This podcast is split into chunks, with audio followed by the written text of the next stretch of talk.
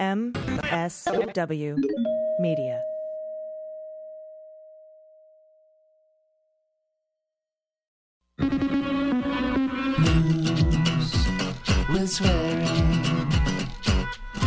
Daily beans,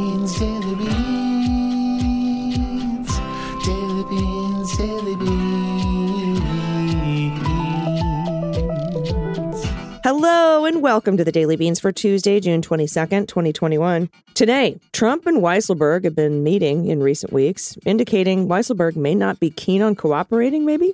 But we just got some news about another Trump org hire up being investigated. The former guy wanted to send people with COVID to Guantanamo. A federal appeals court affirms that North Carolina's abortion ban is unconstitutional, and a spectacular My Pillow guy fail. I'm your host, Allison Gill. And I'm Dana Goldberg. Hello, Dana. Hello. Hi, how are you, my dear friend? I am well. And uh, a little bit earlier, I had the best time with you talking to our guest on today's show, Erin Foley. She's absolutely amazing. She's one of my favorite people. This is the thing I can say. And you know, you have these comedian friends. Some people I perform with love them. They're funny as hell. I never want to have dinner with them. Erin Foley is one of my favorite people off the stage as well. She's just a mensch, as you would say, as as the as the Jewish people would say. She is a mensch. Yeah. And she is the founder and host of the monthly show for over a decade, I think, called Gays R Us. Yeah. And uh, we talked to her about what changed going into COVID, what is changing coming out of COVID, and and just some really spectacular upcoming events. So I hope everybody it's a fun, it's a really fun conversation. It is. Erin's just she's just great off the cuff. And I mean, obviously you and I are brilliant. So just adding Erin there was I mean, how could you possibly go wrong? I know, I know. We were. It's just it's hard to imagine. Uh, You know what? I bet we could have figured a way to screw it up, though. We could have figured a way to screw it up. You were very sweet to me today in the news. You gave me some Schadenfreude at the end. Oh, it is the funniest thing. I, and and you know, I like to highlight your comedic talents on the show, and so whenever there's just an absolutely hilarious story, I cannot hoard it for myself. I have to give it to you, and I can't wait to to, to hear you talk about this. It's going to be great. I mean, sometimes you know what? It's just generous because we're just going to stroke each other's egos for the first five minutes of the show today. Uh, Ag, you're also brilliant with the comedic timing, so thanks for sharing that with me. Uh, but Wonderful. shit ton of news, so I don't know. Yeah, and and listeners, you are absolutely by far the best listeners and contributors to our good news segment. Thank you so much for doing that. I can't say enough kind things about you also. And we're going to get to the good news uh, after we talk to Erin Foley. But first, we have a lot of headlines to hit. So let's get to the hot notes. Hot notes. All right, lead story today comes from the Washington Post. Folks have been wondering why Trump has left Bedminster to head back to New York City. And now it seems like we have an answer. He's been canoodling with Allen Weisselberg at Trump Tower. Uh, and Weisselberg continues to show up to work there. Now, that is, I went, I like scanned this entire article, and that's really all I can see in there that's kind of news. Lots of outlets are spinning this as a sign that Weisselberg may not be cooperating or may not be willing to cooperate. Here's a quote from the Post article. Quote, Weisselberg will turn 74 in August. If authorities move against him, as some legal experts predict, he may have to decide whether to face charges, possibly alongside his son, or to accept a deal that would require testifying against Trump, who avoids using email, creating little documentation of his decision making. Now, I'd like to reiterate my position that I believe uh, he will flip on Trump. Uh, and if they don't need him, I, I, I- have this feeling that they, they might not need him as much as everyone says. You know how, Dana, everyone's like, they have to have Weisselberg's testimony because Trump can just say, Oh, I had no idea. I'm the CEO. I don't know anything that happens. Right. Not if there's a paper trail. Yeah, and that's what I think that has been my beans this whole time, right? They spent two years going up to the Supreme Court and then back down and then back up to the Supreme Court and finally got their hands on the Mazars documents. And there had to have been something that they knew about in those Mazars documents that they needed to prove that Trump knew that they were doing illegal shit at his company, namely, probably giving benefits and perks to employees and and you as using it as a tax haven, not not considering it not you know that they, they didn't have to pay income tax on that, and nor did Trump have to pay payroll tax on those Right. gifts, right? And so that's I'm still sticking with those beans. Uh, people think I'm crazy. They say you should abandon that theory by now, but I, I got to tell you, Dana, it just wouldn't make any sense for the New York Attorney General to announce this big collaboration with Cy Vance, and it wouldn't make any sense for Cy Vance to announce this big special grand jury. It wouldn't make any sense for him to retire or hire Pomerantz or hire a forensics unit if he didn't have some sort of already proof or if Weisselberg weren't already helping. But if Weisselberg's not helping, that leads me to believe not that they're only going to get Weisselberg. It leads me to believe that they don't need him. And so they're never going to put their beans down on this guy's word who's worked for a criminal his entire life going i'll give you what you need. I'll give you the information you need without having evidence. There's no chance. Uh, yeah i don't know. And and they might you know i just i feel like if they desperately needed and needed him and didn't have him they wouldn't have announced all this. I mean that would just be dumb right? I'm retiring and we have a new york attorney general helping and we've got this special grand jury. If they weren't going to or didn't think that they could indict trump. So I am just, or at least his kids, right? Sure. So I don't know. Uh, but also, this could be I, I, Trump meeting with Weisselberg is is a bad decision because what if what they're talking about can be considered obstruction of justice? I mean, the cover up is always worse than the crime. And these mobby toolbags cannot help themselves. You know what? I just had a little uh, podcast wet dream. I know this probably is not what's happening, but how do we know he's not recording him? The guy's a moron. He has been yeah. recorded on tape several times with people he quote unquote trusted. How do we know Weisselberg hasn't already flipped his working with him and he's recording the meetings? I've thought that too. What if he's wearing a wire? I mean, Rosenstein cried and said he would wear a wire talking to Trump. who knows? You know, these, who knows? But something else happened today. This this just dropped. Quote, New York prosecutors are investigating whether a top Trump organization executive, Matthew Calamari, received tax-free fringe benefits as part of their probe into whether former President Donald Trump's company and its employees illegally avoided paying taxes on such perks. Prosecutors' interest in Mr. Calamari, once Mr. Trump's bodyguard, indicates that their probe into the Trump organization's alleged practice of providing employees with cars and apartments extends beyond Allen Weisselberg. This to me could be the crux of the OCA investigation. That's Little RICO in New York, which requires three crimes and furtherance of positively impacting the bottom line of a company illegally. Now, prosecutors in recent weeks advised Calamari, the DA's office, prosecutors in the DA's office, advised Calamari and his son, Calamari Jr., that, they, that they should hire lawyers. Stop it. Hire- I can't I can't with the Calamari Jr. I know. I what know. is baby octopus called? Or baby squid? It's just baby squid. baby squid. Squid. Squid pro crow. Squid pro crow. But yeah, I mean, we've been talking about calamari since like the kitchen days of Mueller. She wrote. Now the kitchen days calamari. I'm gonna get my okay, air fryer I'm sorry. ready to yep, go. Get your, get your air fryer ready. Let's do this. That's what it should be, ladies and gentlemen. Get your air fryers. It's about to go down. Less calamari, more indictments. calamari Junior in the house. Okay. Okay. The prosecutor said, hire your own lawyers to the elder calamari who works as the Trump organization's chief operating officer. He went from a bodyguard to a COO. And his son, the company's corporate director of security, who just graduated from high school in 2011, by the way, they had previously been represented by a lawyer who was also representing another Trump organization employee. They're like, you should probably get your own. Such a recommendation is a sign that prosecutors' interest in a subject is intensifying. Okay. They want to say caveat here, though. That doesn't mean the calamaris will be charged with wrongdoing. now it just sounds like you're making it up.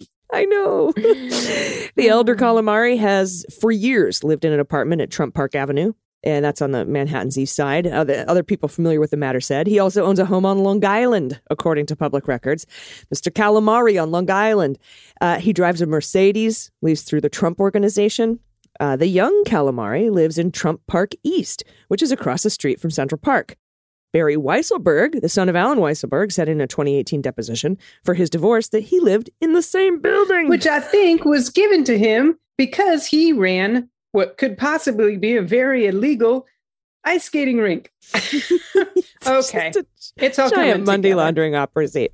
But so now we've got Weisselberg and his kid, Calamari and his kid, and this just uh, th- I don't know if this is a flip operation or if this is part of a OCA investigation or both or what. Uh, but I, I've reached out to some of my friends who have worked or do work in the Manhattan District Attorney's Office.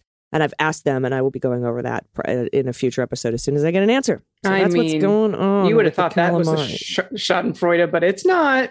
That's still at the end. Um, my story, not involved in Schadenfreude, is that a federal appeals court has unanimously affirmed that North Carolina's decades old ban on abortion after 20 weeks of pregnancy is unconstitutional and poses a credible threat of prosecution to abortion providers. The ruling comes one month after the US Supreme Court announced that it will review a case challenging Mississippi's restrictive ban and consider whether, quote, all pre viability prohibitions on elective abortions are unconstitutional. This is a big case. The U.S. Court of Appeals for the Fourth Circuit was examining a 1973 law generally barring women from terminating their pregnancies after 20 weeks. Now, a measure similar to laws in more than a dozen other states. The court rejected North Carolina's argument that it was a case without controversy because no abortion providers have been prosecuted under the state's law. So the lawsuit was filed, I know. The lawsuit was filed after North Carolina legislature amended the statute in 2015 to narrow medical exemptions. The law has been blocked since a district court judge struck down the measure in 2019. Well, North Carolina officials did not defend the constitutionality of the law, but said abortion providers did not have standing to bring the lawsuit because the threat of prosecution was not credible. Yes, I, you, you can't see AG, but her head just exploded. I, I, I then take it off the books and make it not a law if the Thank threat you. of prosecution is incredible. You dumb, con- excuse me, people. Oh, I love that word. Really, really need to bring the C word back in the United States. Everyone in overseas uses it with authority. Okay, Authority. last part. Abortion rights advocates and providers praise the ruling, saying it adheres to Supreme Court rulings since Roe v. Wade that have said states cannot block women from having abortions before a fetus is viable and could survive outside the womb.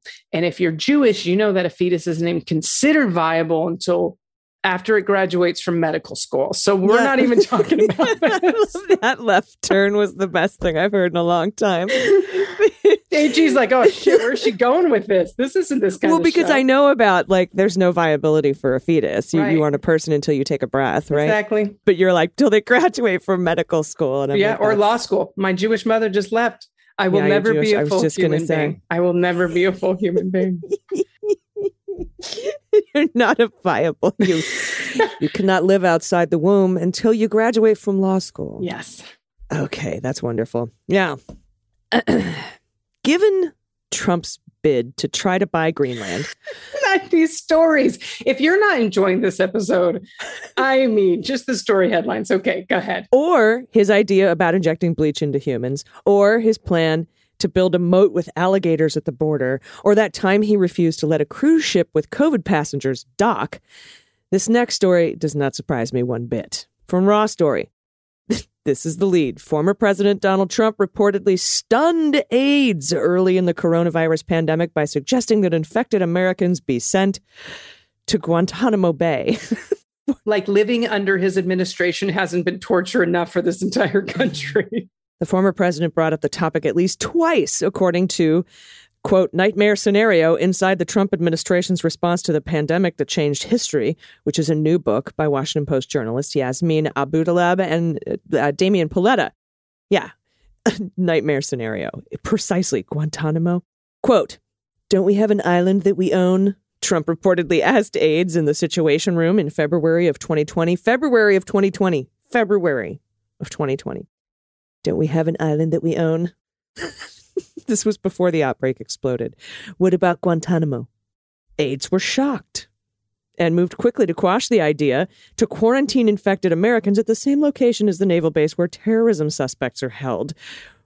Wait, aides were shocked? Seriously? Uh, who in the Trump White House said, you know, flesh piercing black spikes on the border wall and inter- internment camps for children of a tender age? Sure. But Guantanamo for COVID patients? Well, that's where I draw the line. That was a big pearl grab. what? yeah. Quote, we import goods. We're not going to import a virus, Trump said. Trump also bitterly complained about testing in those early weeks, saying that positive cases would hurt his chances for reelection. Quote, testing is killing me, he reportedly complained at the then Health and Human Services Secretary Alex Azar on March, this was March 18th. Quote, I'm going to lose the election because of testing. What idiot had the federal government do testing? Oh my fucking God. I, I don't normally say that. I'm sorry if you're religious and that was sacrilegious, but holy shit. Also, not a surprise from the guy who said COVID numbers would drop if we'd only stop testing for it. I remember this clearly. Oh, you've So, given yeah. me so much. And now you still, I can't. I'm the gift that keeps giving, uh, Dana. I have left the best for last. It's time for some Schadenfreude. Okay. Oh my God. Allison, this is hilarious. Okay. So, My Pillow CEO Mike Lindell's charity and business combo venture to make and sell COVID 19 masks has cost him millions of dollars. This is according to the increasingly far right conservative figure.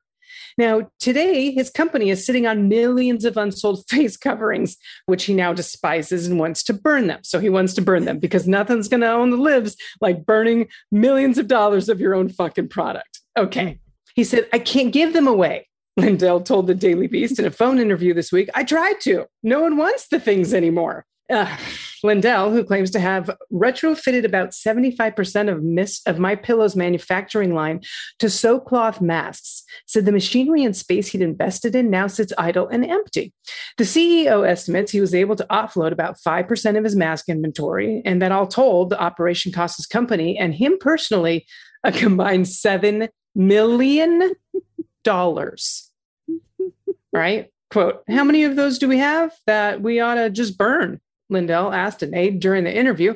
The assistant confirmed the number was about 2 million, 2 million masks. They're saying they should just burn. Lindell chalks up his losses to various parties, including many bad people in the mask industry. yes, Google, the media, politically motivated boycotts. But the biggest hit came when foreign competitors undercut prices and flooded the market. Yeah, so not his dipshit, idiotic business idea of retooling pillow factories to make masks toward the end of a pandemic, but Right. okay, but every but it's it's the it's the many bad people in the mask industry. I just- that it's F- that effed amazing. him over. It's like coming up and being like, I'm pregnant. And they're like, oh shit, put on this condom. Okay, you're a little late. this, this next quote pretty much sums it up. oh, this is a quote. All of a sudden, there were masks everywhere, almost as if the industry knew it was coming and waited for prices to go down. the businessman said, Now I probably. now- It was like the industry knew it was coming. oh my God. Now I probably got 7 million out of my pocket that we're just stuck with. You dumb fuck. Ultimately, the operation appears to have been a failed charity effort that Lindell then turned into a failed business venture, which he then turned back into a charity because he wants to give them away or burn them. Now, throughout the interview, Lindell predicted this article would unfairly spin his mask enterprise as a quote, failure, right? Because any other business I know that loses $7 million always on the top of the Fortune 500 for success stories. But he invariably fell back to bitter lamentations and gripes about all the things that went wrong. And even though he has since converted into a virulent anti masker, mind you, he was making masks, but he doesn't So- believe in them. No. Lindell was conspicuously unconcerned about the idea that he was misled into embarking on a charitable venture, which he would have caused more harm than good. Instead, he laid the blame on a multitude of commercial and regulatory hangups that plagued the endeavor. He even defended his products as totems of comfort that carried Americans through a dark time. He said, I don't mind because it helped so many people back then.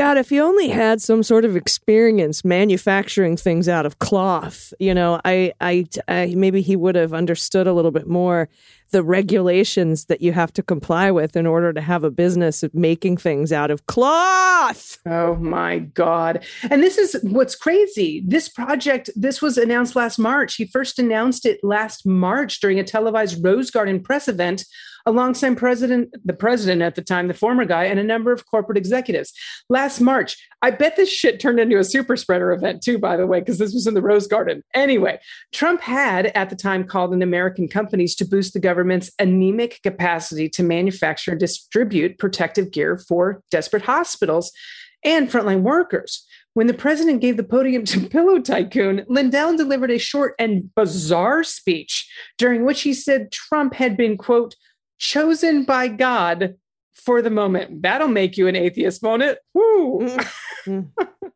Now, according to Lindell, My Pillow had intended only to donate its masks to frontline workers. Great idea in theory. In the opening stages, he said the company produced about 50,000 masks a week, cutting its cotton sheet fabric into face coverings and stitching in sourced elastic. But the plan soon hit roadblocks. For one, it's a fucking cloth from a pillow. The cloths didn't meet Food and Drug Administration standards. I mean, They meet pillow standards, though. Oh, any of you that are into that, you know that you can breathe through a pillow when it's put on your face. So I'm not, you know, I'm sure the virus can make it through. But this is a That would be great if there were tiny pillows that you attach to your mouth. just a strap. I can't. Nobody wants them. What the F? Oh my God. I know this. This is, we got it. There's so much more left to the story. This is another quote. We were only going to donate to VA hospitals. You jackass. Nursing homes, again, you jackass. But the FDA and the Center for Disease Control and Prevention made it that you could only use certain masks from certain factories. they made said. it that way. Yes. The CDC made it that way. That that that you can only medical grade employees can only have medical grade masks. That was a, it's brand new, brand new rule. I know you want to use that fabric that all air goes through, but you have to use an N95 grade for people in the hospital. Now, as for Lindell's original pillow business, he says he's only been able to shift a fraction of his mask operation back to normal business use. Are you sewing the masks back together for pillowcases? I don't understand what's happening, AG. Another quote, though that building sits about the same way it was when I converted it last May. That's all the same now, he said. I don't know how to convert it back. You can't just cut wires and stuff. Will we need it again? Probably not. But we're probably eventually have to sell the sewing machines. We bought hundreds. This is a businessman. And his best friend is also a failed businessman. So I don't know how to convert it back. You just can't cut wires and stuff.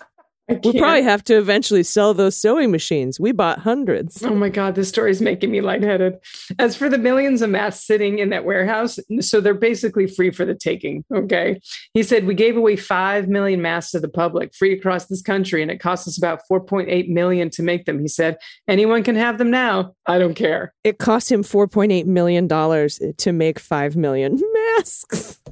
I mean, the overhead. What are your overheads? He's like, yeah, anyone can have them now. I don't care. All right, this has been a really, really fun hot notes, but we're getting a little late in the day. So I'm going to tell you, we'll be right back with the founder of Gays R Us Comedy, Erin Foley. Stay with us. After these messages, we'll be right back.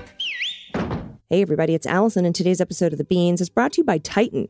As we know, traditionally, Wall Street ignores everyday investors and they cater to the ultra wealthy only. For far too long, the average investor has been totally left behind and totally neglected. We get the same old generic advice like, hey, buy index funds or whatever. Meanwhile, ultra rich people get access to premium investment strategies, white glove service, and top of the line advice.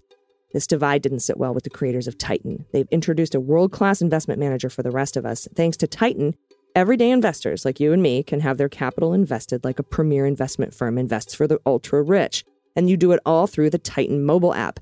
Titan's goal is to give you access to the best investment experience and advice in the world, but without the high minimums or lockups or performance fees, any of that, none of that hassle.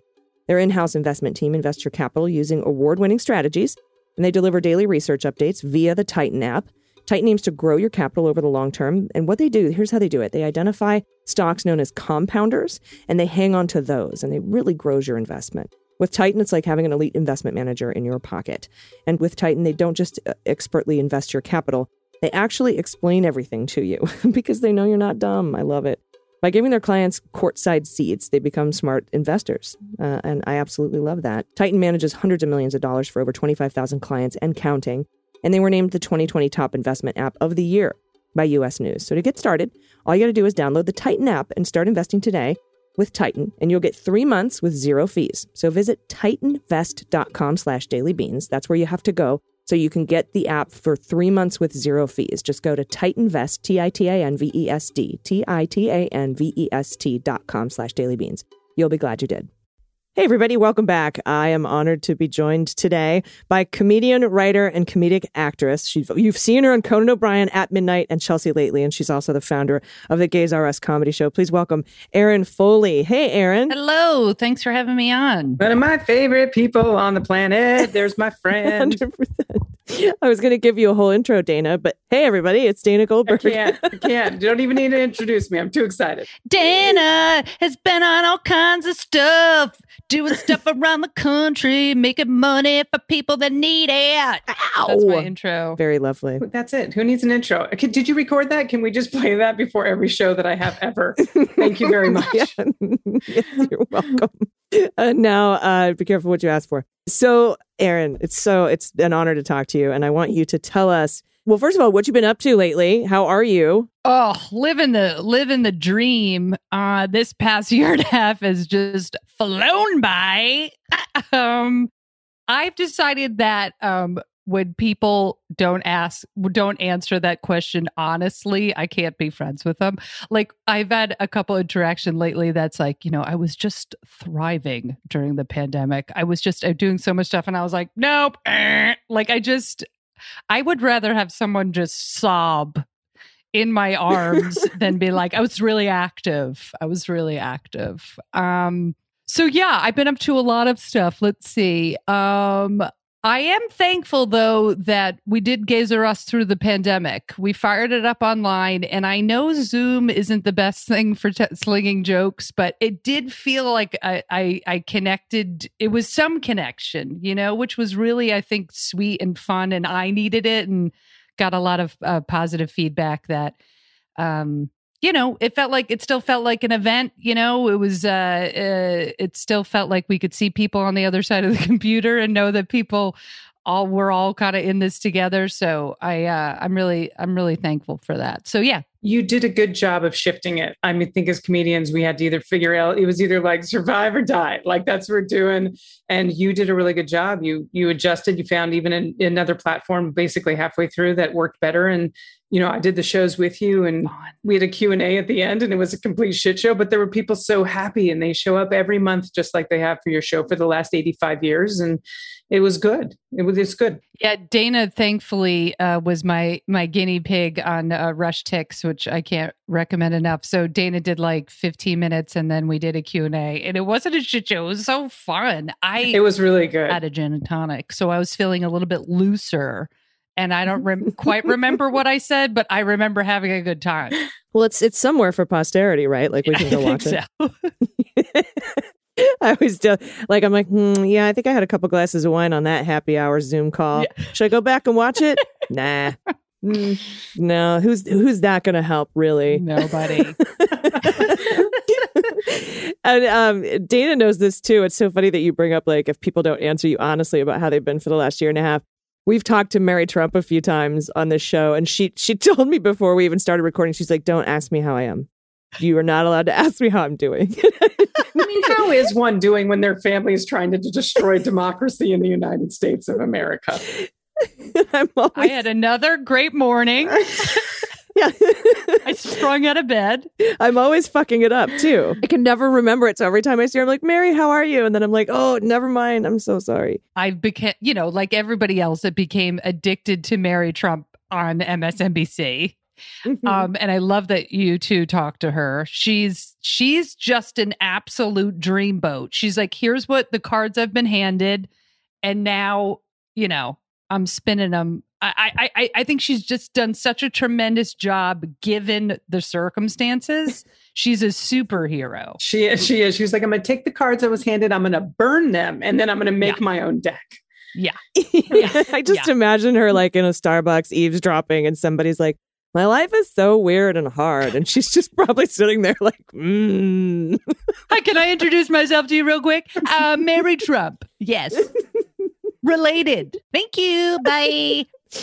that story about how she ended up going to some her I think her aunt's birthday at the White House and she's staying at a Trump hotel and she's like and then I opened up uh, the Trump refrigerator and took a giant swig of the Trump wine and it went directly to my Trump brain. Well, not to mention her, well, I think it was her sister in law or aunt, probably her aunt was like, Oh, this party, we're going to miss the polo match in London. And she's like, You know what? I'm missing my wedding in Hawaii to the woman that I'm going to marry that none of you know about. So you can go fuck yourself. Like, I'm sorry you're missing the polo match, but take it down a notch. God, she's just so many like good like. Okay, Yeah. you want to? Oh, oh, okay. She's got a lot of beers for people to hold. That's what it is. Mary Trump has Hold all the purse. beers. Hold my purse. Hold my purse. Yeah. Such a purse. It's a nice purse. Uh, okay, so tell tell me about when you started Gays R Us, and and and Dana had mentioned a little bit about sort of having to cope with what happened when COVID hit, and that you you know you did it you did it with some style. So tell us about tell us about that. it's just one of those things where it just became like this insane labor of love. You know what I mean? It just takes a lot to produce uh, a comedy show every month for like 12 years.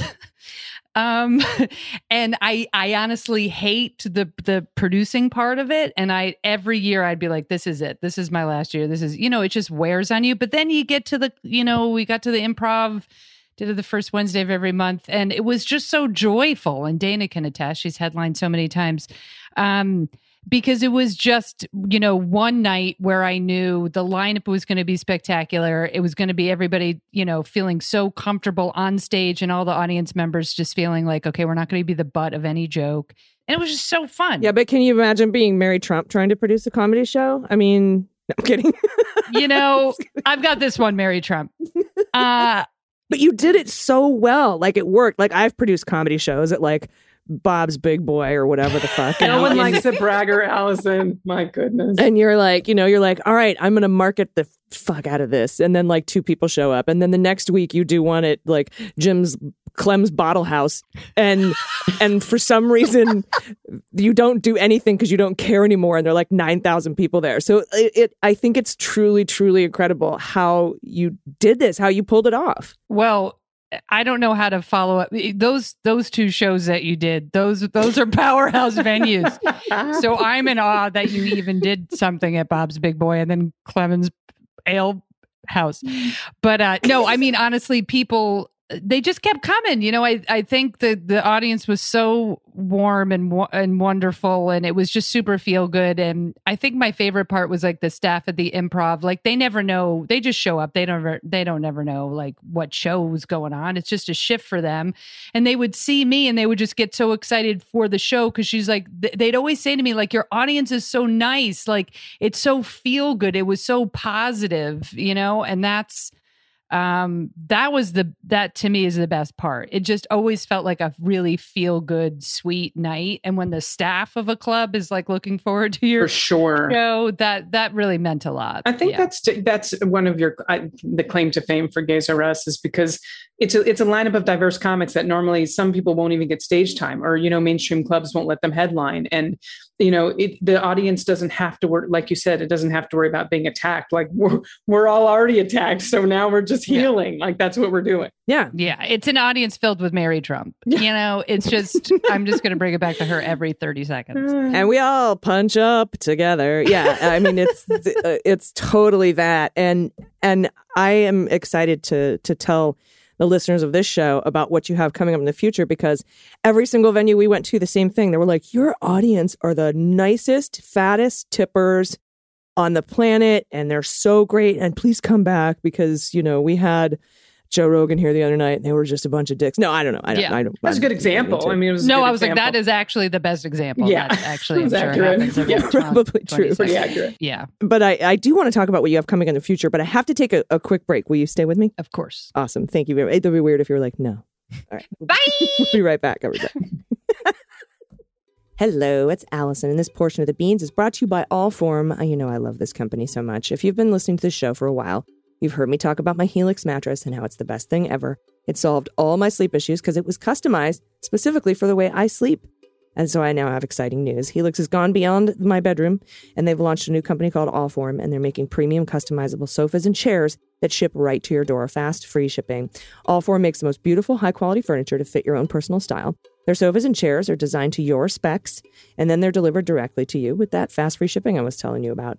You get to customize your own luxury furniture using premium materials at a fraction of the cost of traditional stores. Because with Allform, you get to pick your fabric, which is first of all spill, stain, and scratch resistant, which is perfect for pod pet parents. You pick the color of the fabric, the color and finish of the legs, the sofa size, the shape, the configuration. That way you can make sure it's perfect for you and your home. I picked out a three seater sofa and I customized it with whiskey colored leather. I never got to have a leather couch because I've had cats my whole life, but now I do. I got a walnut leg finish to match my mid century modern vibe with a chaise lounge on the side. Came in a couple of days. I put it together myself with no tools necessary. And they deliver so fast. Because normally, if you want a new sofa, especially a custom one, it takes weeks or months, usually months, and then someone has to come put it together for you. But like I said, it Allform takes just three to seven days. You can assemble it yourself, no tools needed. It only takes a few minutes. Allform has beautiful armchairs and love seats, all the way up to eight seat sectionals. So there's something for everyone, and you can always start small and add on later if you move into a bigger house or your family grows. It's so great and so customizable and perfect. And you get 100 days to decide if you want to keep what you got. That's more than three months. And if you don't love it, you'll love it though. But if you don't, they'll pick it up for free and give you a full refund. They also have a forever warranty. so to find your perfect sofa, check out allform.com slash dailybeans. And Allform is offering 20% off all orders. For our listeners, just go to allform.com slash dailybeans. Hey everybody, welcome back. We're talking to the founder of Gays R Us Comedy, Erin Foley, and Dana's here with us too. And and Erin, I, I want to know sort of now, I mean, you you did such a good job keeping this going during COVID. Now we're we're sort of coming out of it, uh, or we are coming out of it, and I'm wondering what the future looks like. Are like, are you are you stoked for this? I am. I, you know, I don't know what's going to happen, but I think I think what's going to happen is like there'll probably be a combo of doing the live show again, and then maybe doing some special event shows on RushTix. Um, I just have to figure. You know what I mean? It's it's sort of like I think we're going through this weird stage of.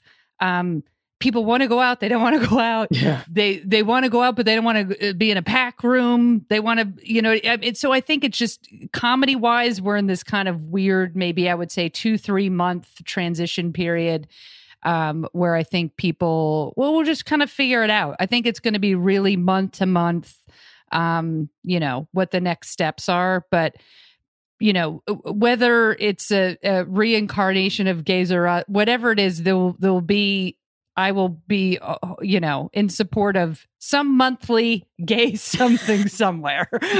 I think I'm just going to leave it at that. I don't know what what's going to happen. Can I get a shirt? I support some monthly gay something somewhere. That's what I, I don't really know how to answer the question, but I think that's what I'm going to still work towards something gay and fun where people are slinging jokes and they feel super comfortable and safe and it's warm and friendly um because that's that's that's always going to be my goal so i've got to figure out what that what that means Well, I love the idea of like somehow keeping it digital too, maybe live streaming it. I think there's so many people, you know, when COVID hit, whether it's comedy or music or, uh, you know, they, that previously to COVID, there were so many people who couldn't get out to venues Yeah. too. And I think that that sort of opens up uh, the audience. And, and I think that that would be a, a pretty amazing idea because it's just, it, you, I think you just have the potential of reaching so many more people. yeah yeah for sure. I think it's a catch 22. And Erin, you could probably attest to this is that when everyone can come to every show all of the time, and you're like, oh God, I did not write another 15 minutes because you guys were all here. All, all of you were here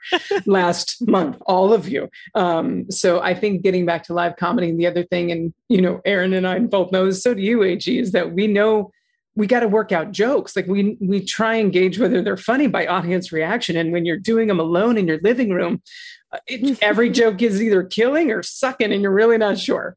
So It's hard without that live feedback. Um, but yeah, I mean, hey, I, I hosted an open mic for six years. I did the same material every Sunday. So, I mean, people are into it. People will start, I mean, like, uh, like shouting your punchlines out before you get to them. It's awesome.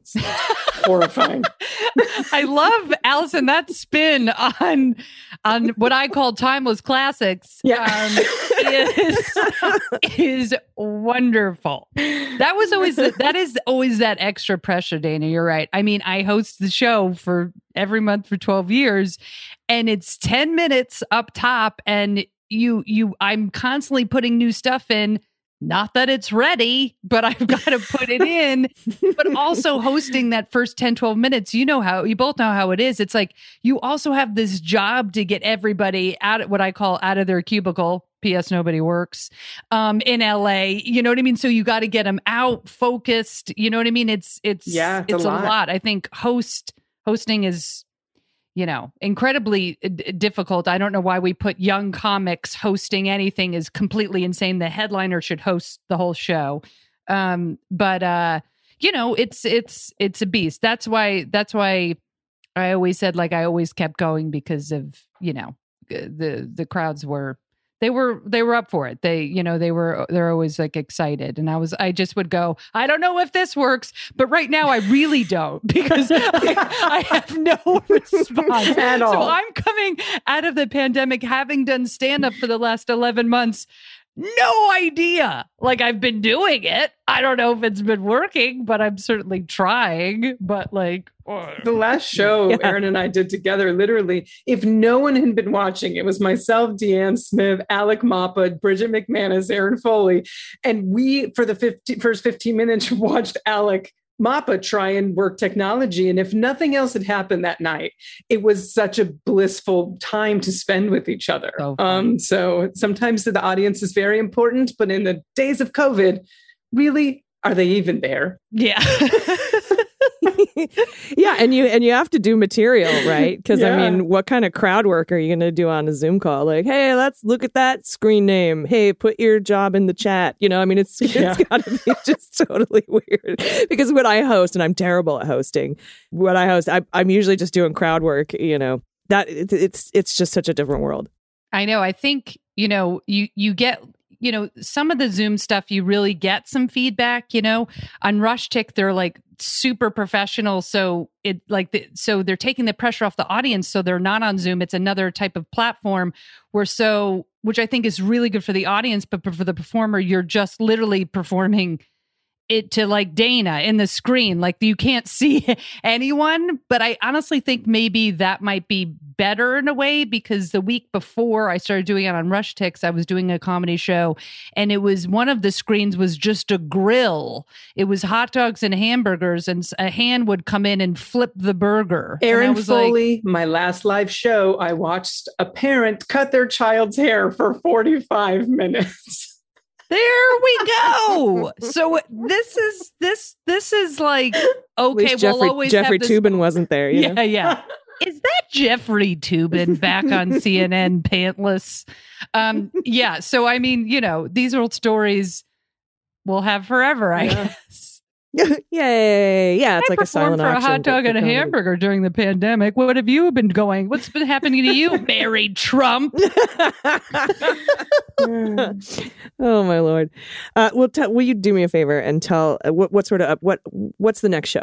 When is it, and how can people participate? Uh, we got a big Pride show coming up this Thursday, June 24th, uh, 6 p.m. Pacific, 9 p.m. Eastern, whatever Central Time. Put in the number. I always get it wrong. Maybe eight. Hmm. Um, and uh, it's all on RushTix, R U S H T I X dot com. Uh, Gays R Us. Um, yeah, so I'm hosting and uh, uh, Gloria Bigelow and uh, Sheila Ratner, Bridget McManus. Uh, the lineup kind of just changed, so there's uh, also more people. Um, and uh, so yeah, it's going to be really fun.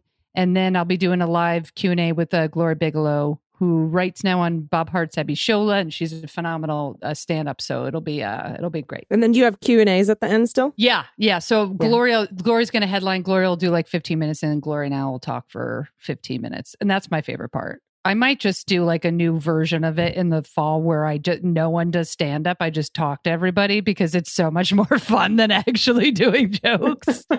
so we'll see. We'll see. Just do that at the live show. Just bring them out and yeah, Yeah. two mics. We'll talk for. a I think people would would would buy a ticket for a show where I was just doing sort of like a late night thing, and I just was talking to everybody because honestly it's just so fun to like when, when dana and i were doing the q&a i was like i could do this for another hour it was so Erin, fun. were you at the Funny Fest in Albuquerque when we did that? I think so. It was Paige Fortune and you. We did the Q and A after, and it was just amaze balls. Like that that's right oh my god where you mean you you don't mean the q&a you mean paige taking over Oh the show I mean and Paige then- taking. then- yes Yeah, okay that's okay, what I mean. okay but the okay, audience loves that kind of stuff. Everyone Yeah. wants to see behind the curtain, and when they get to do Yeah. that, they feel like they're part of the show even more. Yeah, yeah. So anything to thwart me doing jokes, I think, is the whole point of this.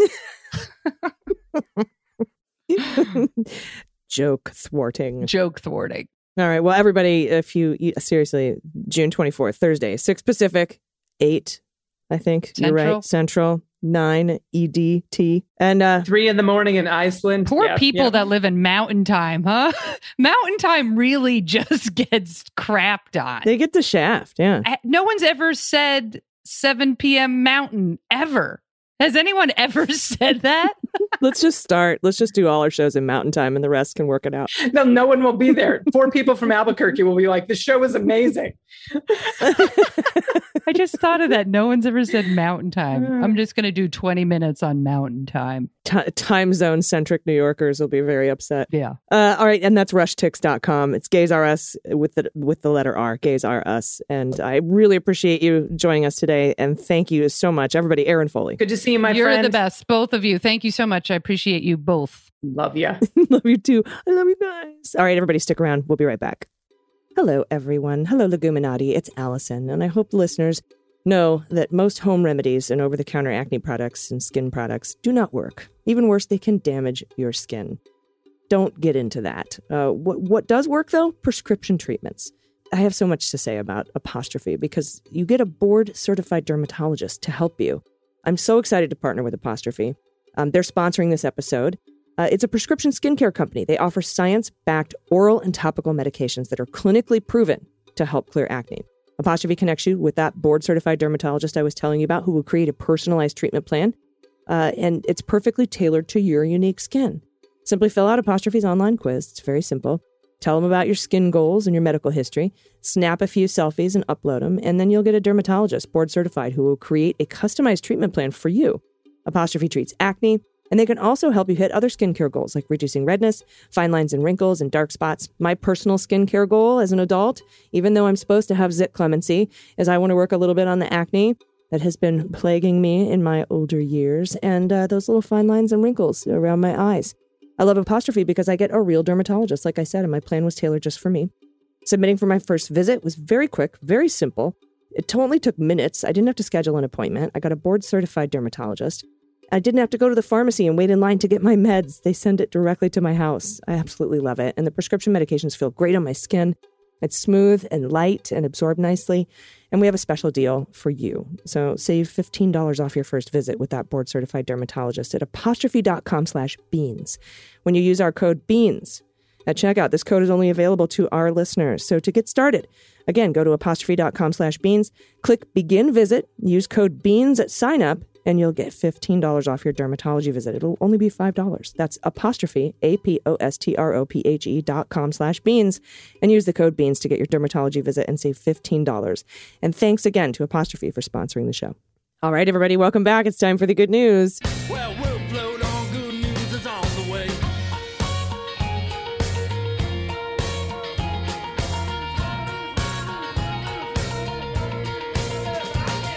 Oh, Dana, it was it's been nice to have you here throughout the entire show today, I must say. Oh, it has been nice to be here. I do love Erin. I mean, we we have a nice we have such a nice friendship. She's just a stellar human. You're a stellar human. It was a nice little threesome joyride. That was fun. Uh, I appreciate that. And uh, again, everybody, rushtix.com, Gays R Us Comedy, Erin Foley, 624. That's Thursday at 6. No, excuse me, 7 Mountain Time. That's what we're doing. That's everyone in New Mexico. We're looking out for you now. Colorado, we got I got your back. Big ups, Quirky. All right. Um, that's I just invented that nickname for Albuquerque. Um, all right. First up here from the good news. By the way, if you have anything you want to submit to the good news, confessions, corrections, misheard lyrics, shared swears, find the cat, happy places, what the mutt, town twisters, limericks, Louis Gohmert is as dumb as what. You can do that by going to dailybeanspod.com and clicking on contact. And you know, while you're at it, hey, anything you, any, any uh, sort of reaction you have to the the Mike Lindell story, please, the My Pillow guy. I'd love to hear it. All right, first up from Scott. No pronouns given. I live in Texas and I have thoughts on Louis Gohmert. If brains were gasoline, he wouldn't have enough to run a pissant's go kart two laps around a Fruit Loop. That's all I got. Have an excellent day and a sincere thank you for the insights, the information, the education, the inspiration, and all of your hard work. Thank you, Scott. I love it. I love that one. Can we also talk about what a great visual it is about ants driving go karts around Fruit Loops? How fun is that? Yeah. Right. He doesn't have he doesn't have enough if brains were gasoline. Love it. Here's another quickie. This is from Steven, no pronouns given.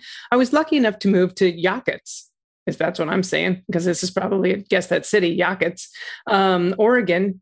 Probably not right, but that's okay. Um, two years ago, after visiting the coast here for decades, many people have trouble pronouncing the name. Add Dana Goldberg to that list. When I was bought, when I bought my house, I was told I was now officially a Yakatian. Um, that can't be right. Another difficult pronunciation. Any guesses? Answer is Yahats. Oh. Yahatian. Yahats. Yahats.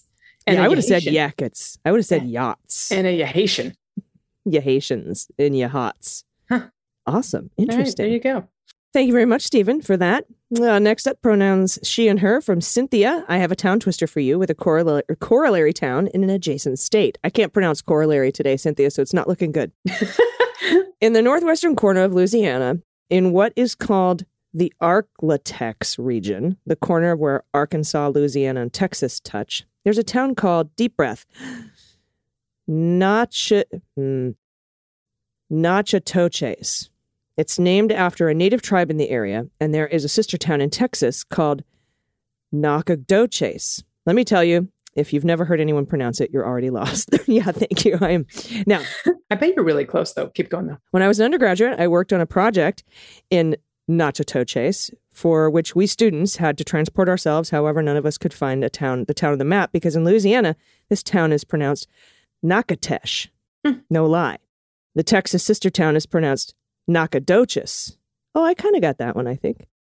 Uh, the actual tribal name is pronounced hmm, Nashit. Hmm. Ush. Nashite.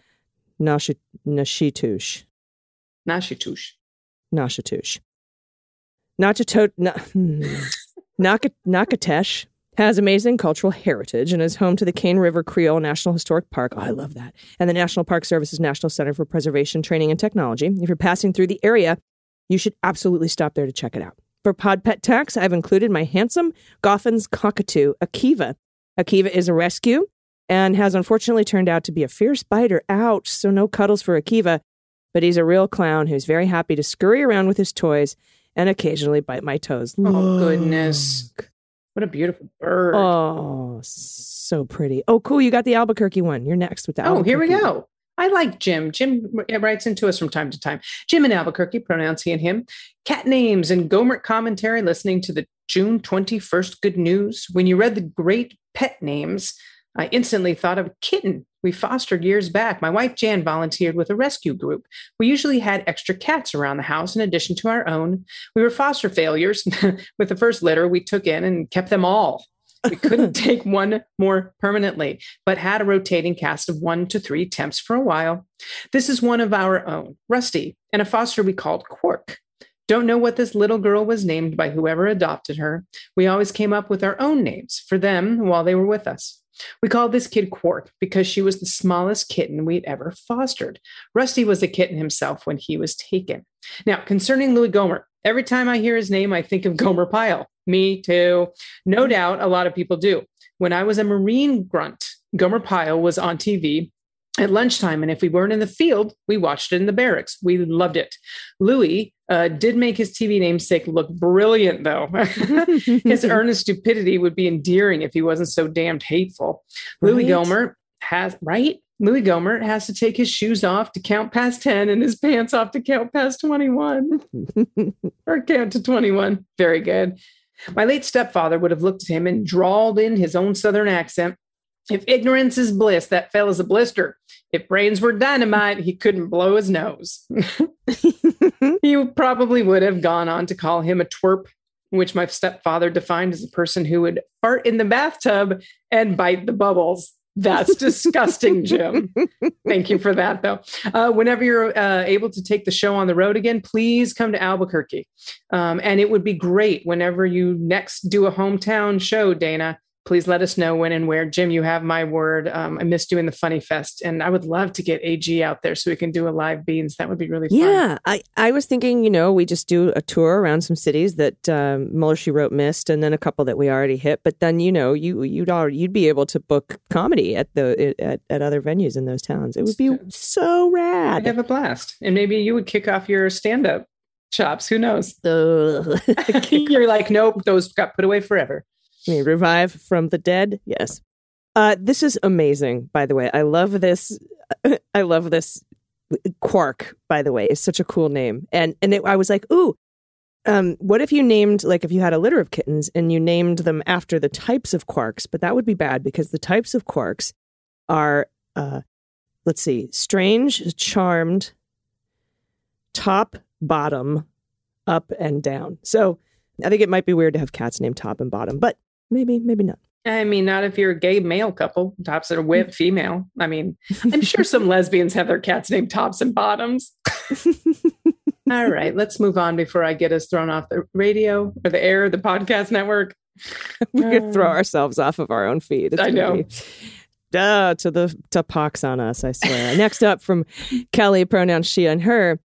Misheard song lyric attached as a video of my four year old daughter who constantly requests that I play the song Baby You Can Papa a Worm uh, on my, I guess, phone for her. Can you guess what song it really is? Hint, it was sung at the Joe Biden inauguration special that was on TV on inauguration night. Now, should we play a clip here? Yes, because I I guessed it. I know you were like, "What is that?" Let's listen. Baby, you can pa pa a worm. Baby, you can pa pa. I'm almost 100% sure that it's Katy Perry's "Baby You're a Firework," which I know that's not what it's called, but I think that's the lyrics she's singing. it's so adorable, though, whatever it is. It really is. yeah, I I think you're right. I think it's Katy Perry. You're a firework. Come Yeah, baby, you're a papa worm. Yeah. Yeah. mhm. That's got to Baby, you're a pop. Yep, I know. Yep, you're right. That's what it is. oh, thank you for right. that. We do enjoy the kids' oh, creativity. This next one's from Vicky, pronouns she and her. Hello, Dr. AG, Dana, Aimee, and your wonderful staff. Listening since MSW. Friday's episode 618 gave me an idea for a new category baby swears. The story of the three year old ratting out mom reminded me of a story my son told me about my two year old grandson. He went to ta- okay, he went to wake the tyke from a long nap and said, Hey, buddy, time to get up. Kid groaned with a binky in his mouth and responded sleepily, Oh, fuck. That's my boy. yeah, I remember when uh, th- this is good. If you have a baby swears, these are the best because I remember when my three year old, two year old daughter, um, three, three, she was three. My three year old goddaughter was in the back seat. I'm in the front seat with her mom, and the the car we we take off, and then you hear the beeping because my friend didn't put her seatbelt on. Uh huh. And both Lily and I are like, put on your seatbelt. And she goes, okay. And she's like, I know, I know. And she's putting her seatbelt on. And from the back seat, I hear Lily go, Jesus Christ. Those are the best. I, some of these videos that are going around, there's a little sweet little boy and he, he has an accent. He goes, Mama, there's a monkey on the car. And then it's real quiet and you hear him go, fuck off. There's like a giant gorilla on the car. Yeah. or did you see the fucking goat one? Oh, yeah. I love the fucking goat one. it's a fucking goat. No, honey, it's a goat. It's, a, fucking, goat. goat. Uh, finally, from Matt the Carpenter, pronouns he and him. Hello, ladies from rural Suffolk, England. I'd like to share a swear my mum used to great effect when I was growing up. I say swear, but it's more an audio described dramatic vignette. Imagine, if you will, my mother tripping over a dog whilst carrying a tray of eggs or kicking over a tin of paint. At this point, she would clench her fists and exclaim, Oh shit, and fall back in it. Even as a child, I marveled at the cinematic qual- quality of this short phrase. It still makes me laugh, and I often leave tins of paint around her house. Thanks for all you do, and don't beat yourself up about taking time off. Last time you took a holiday, maybe five years ago, I checked my feet all week and then realized if I missed this so much, I should be paying for it and signed up. Oh, As a- That's right. I'm going to take it all away from you and see how you like it then. No, I'm kidding. I've actually recorded a shit ton of awesome interviews for everybody to listen to while I'm gone next week. As a pet tax, here are pictures of our three lurchers Lily, Bishop, and Lucky. Don't call that dog Lucky, call him Shithead. all right, come here, Shithead. Uh, the Jerk, one of the best movies of all time. Good luck guessing the genetics. The white one may have some piano accordion in there. oh my lots goodness. Now we didn't have any answers given, but look how cute. It looks like poodle feet Oh my goodness. or goat feet. These look like two totally different dogs in the second picture. Saluki, there's some Saluki, maybe Afghan hound or Irish setter, that really long, slender nose like greyhound. Yeah. You know? I'm just like, yeah, on this one. I'm guessed out. I am guessed out from this episode. And the and the one with the mostly white body is clearly a goat. Oh, I just had to back off the microphone so I didn't blow it out. That was the best left turn, too. We both got a good left turn in on this episode. Whew. It's a fucking goat. It's like, no, honey, it's just a goat. It's a nah, it's a fucking goat. All right. This has been a really, really fun episode. I'm going to enter this into the, I don't know, whatever awards are up next. I don't care. They, there aren't nearly enough podcasting awards, is what I'm saying. Oh, man. I agree with you. Uh, Pulitzer. This should be in for a Pulitzer, damn it, with that That's My right. Pillow stuff that you poured on. is amazing. Oh, All right. So, I can't. That just sounds like a fictional podcast. Uh, yeah, that's probably what they would say. They would be like, mm, you know, this is great, but it's just not real. Yeah, sorry, we can't green like that. It's way too far fetched. Pulitzers are for people who talk about real things. Hmm. All right. Well, anyway, thank you, uh, everyone, for sending these in. If you have anything you want to send in, send them into dailybeanspod.com and click on contact.